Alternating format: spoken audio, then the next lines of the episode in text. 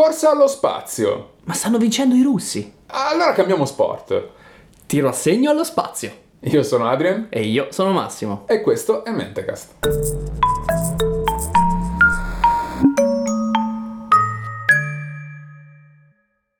Dunque, oggi ci troviamo al termine della seconda guerra mondiale. L'inizio di un altro tipo di conflitto che ha segnato tutta la seconda parte del Novecento, la famosa guerra fredda. Una guerra segnata da sostanzialmente due parti. Da una parte una corsa agli armamenti costante per mettere a rischio l'altro continuamente, Mhm. tenere tutti sul filo del rasoio e una popolazione mondiale assolutamente rilassatissima. Dall'altra una gara scientifica di, di corsa alla, alla modernità, se vuoi, corsa all'innovazione da tanti punti di vista e uno è la corsa allo spazio. Mm. Corsa allo spazio che, come forse saprete, eh, negli attimi iniziali della, della stessa era vinta a mani basse dai russi. Assolutamente. Sputnik 1 Sputnik 1 è il 4 ottobre 1957 e neanche un mese dopo, il 3 u- novembre 57, Sputnik 2 con la cagnetta Laika. Laika, mito.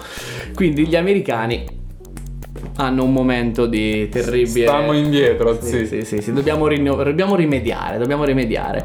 E non lo so, che c'è nello spazio che tutti sanno, che tutti vedono, che tutti conoscono? Non ho più pallida idea. Di Non cosa so. ti stai riferendo? Mi riferisco a un bel sasso, un bel cicciottello che sta lì, ci gira intorno, dandoci sempre la stessa faccia che tutti noi conosciamo con il nome di Luna. Mm. E cosa ci possiamo fare per dire che ci appartiene? Beh, Che metodo utilizzare? beh, i nostri antenati inglesi avevano un metodo molto preciso. per Vediamo, stabilire la proprietà. vediamo una clip. Eh, la definizione della, cioè la fine delle acque territoriali inglesi infatti aveva una definizione assolutamente arcaica e La gittata del cannone. Sì, tu guardi dove finisce la palla di cannone, E lì- oltre quello non è Inghilterra.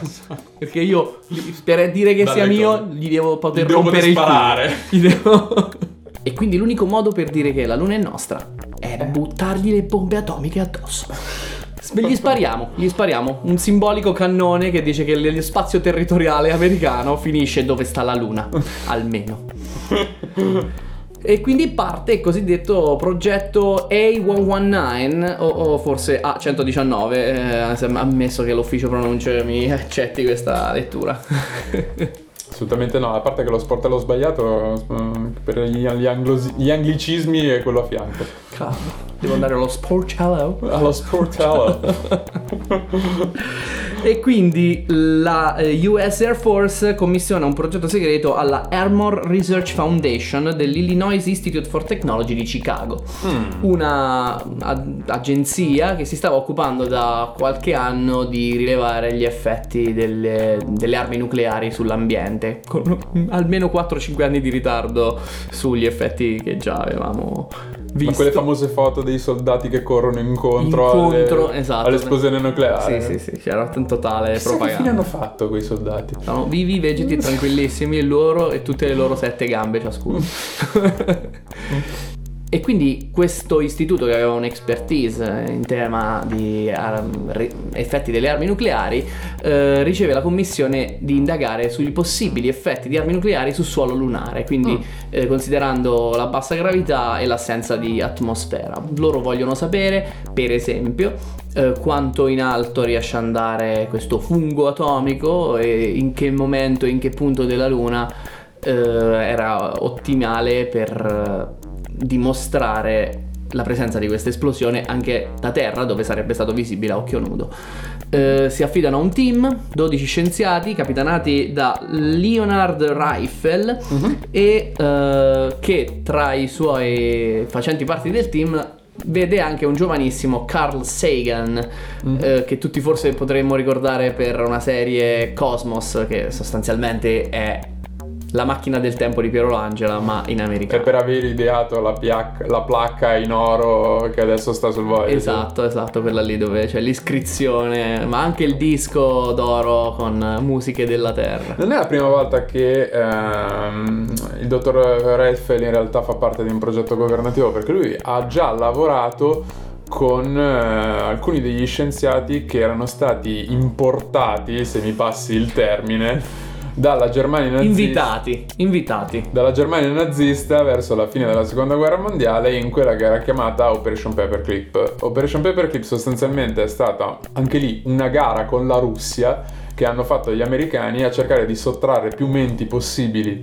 all'avversario tra quelli che erano gli scienziati del Terzo Reich. E, insomma, come ai tempi eh, il, il, capo della propaganda nazista Goebbels disse a Fritz Lang non si preoccupi, siamo noi che decidiamo chi è ebreo o meno, alla stessa maniera i, gli americani hanno detto non vi preoccupate, siamo noi che decidiamo chi è nazista o meno. Infatti questi scienziati non eh, parteciperanno al processo di Norimberga come tutti gli altri nazisti, no. ma però saranno arruolati nelle fila degli scienziati americani. I buoni. I buoni, esatto. Hanno deciso loro chi sono i buoni, chi sono i cattivi. D'altronde chi vince loro. decide chi sono i buoni, si sa. E quindi eh, il 19 giugno del 59, in tempo un mese, viene prodotto questo plico di quasi 300 pagine dal titolo Study of Lunar Research Flight. Eh, traduco uno studio eh, sul volo per la ricerca lunare. Mm-hmm. Che di fatto però dentro contiene solo istruzioni su come massimizzare la visibilità di una bomba atomica sul suolo lunare. Sì, perché il problema è questo: il problema è che loro vogliono assolutamente, sì, far esplodere una bomba nucleare sulla Luna, ma vogliono che si veda, cioè questa cosa deve essere visibile a occhio nudo da terra perché è sostanzialmente un'azione di propaganda, è sostanzialmente una, eh, ide- è ideata per eh, sollevare il morale degli americani che sanno che in questo momento i russi sono un po' più avanti di loro nella, nella corsa allo spazio e per demoralizzare i russi per fargli vedere che insomma che loro sanno fare esatto. quella roba. E questa non è la prima volta che gli americani utilizzano la bomba nucleare come diciamo deterrente morale. Sì, come show off, come dimostrazione di forza e di, e di capacità, perché ce lo ricordiamo alla fine della Seconda Guerra Mondiale è stata nel, in Europa, sul territorio europeo, nel maggio del 45 e nell'aprile del 45 c'è l'operazione Tango, quella di cui abbiamo parlato nella, nella puntata con la Yamato, sulla Yamato. Dove già il Giappone il Giappone in braghe di tela. È, eh. è, l'ultima resistenza giapponese è quella dell'operazione Tango, l'ultima resistenza militare. Il resto sono bruscoletti, certo, sono briciole. Cioè, i giapponesi faticano a dire che si sono resi, ma di fatto non possono fa- competere nel, nel a livello bellico con gli eh, americani due, del pezzo. Due o tre mesi dopo, nel 6 agosto del 45 e il 9 agosto del 45 ci sono rispettivamente le bombe nucleari di Hiroshima e Nagasaki, due obiettivi civili, quindi non due obiettivi militari, fatti, es- mm, lanciate sostanzialmente a bocce ferme, a guerra ormai finita e già ben determinata. Eh, insomma, come dire, era, era tutti gli storici concordano sul fatto che fosse una dimostrazione per i russi, era un avvertimento ai russi. Ma certo, e qualcuno aggiunge che eh, sembra che il lancio delle bombe atomiche su Hiroshima e Nagasaki fosse anche una giustificazione dei costi, perché il progetto Manhattan ha coinvolto decine di menti, minatori su tutto il territorio nazionale, laboratori segreti, una quantità di denaro ridicola che chiaramente andava giustificata. Ah, scusa, quindi hai detto, oh Truman, ma, ma, sta macchina dopo l'abbiamo eh, speso un milione. Abbiamo speso un milione per farsi la carriera. Eh, eh. e quindi viene prodotto questo, questo, manuale in cui si suppone la presenza, ad esempio, di una bomba da 1,7 kilotoni. Per, far, mm. per fare un paragone, Fat Man, che è una delle due bombe che vengono buttate sul Giappone è di 8 kilotoni, quindi mm. relativamente piccoli, però ricordiamo che sulla Luna c'è meno gravità, quindi il fungo comunque sale tanto. Tanto si era cercato di capire se farla esplodere sulla superficie, se farla esplodere vicino, a mezz'aria o addirittura sotto. O addirittura sotto per ottenere il massimo effetto possibile scenico. Certo, perché il punto è la scenografia, poi chi se ne frega se la luna non è più quella di prima. Mamma mia, barbari. Tra l'altro la possibilità di far esplodere la bomba sotto il suolo lunare eh, fu indagata anche per, come dire, porre fine a delle diatribe che c'erano tra geologi, perché eh, insomma si stava indagando su, anche su... virulente, delle... virulente, virulente diatribe tra geologi. Non li vorresti vedere mai loro che litigano, con le picozze in testa. Beh, no, però comunque in ogni caso ci si stava interrogando sull'origine, su un sacco di dettagli della Luna che è di importanza geologica e di ricerca uh-huh. anche sulla formazione del sistema solare, eccetera questo ha chiaramente la possibilità di avere dei reperti lunari che arrivavano dopo lo scoppio era una speranza, anche se a quanto pare non, non, poi non giustificherà del tutto questo. Insomma, però alla fine questa cosa non si fa. Non si fa. Lo sappiamo, lo, ci siamo accorti, lo sappiamo anche noi che questa cosa, guardando, guardando la luna, è abbastanza intera. No, se l'hanno fatta non era visibile a occhio nudo. Eh, no, non, non, verrà fatta perché... Eh, sorpresa sorpresa, a dopo un'indagine si scopre che gli americani potrebbero non essere felici. La popolazione americana potrebbe non prenderla così bene come si pensava. e quindi, inoltre, come dire, scoraggiati dagli ultimi recentissimi insuccessi delle operazioni Vanguard, in cui gli americani cercavano di copiare uh, le, le uscite dei russi, fallendo miseramente, hanno detto ma non Mandando so se è una bella idea se il prossimo missile che ci ricasca in testa c'ha pure la bomba. Perché loro mandavano su della roba ma ritornava giù, quindi... Infatti anche per questo scartano già abbastanza da subito l'idea di poter mandare su una bomba all'idrogeno. Esatto. Dicono perché la bomba nucleare casca... Pazienza. Pa- pazienza, però quella all'idrogeno forse fa un po' troppi danni. sì. Ma in realtà era anche una questione proprio logistica che era troppo pesante, non c'era, mo- sì, non c'era la tecnologia per poterla mandare su una roba così pesante.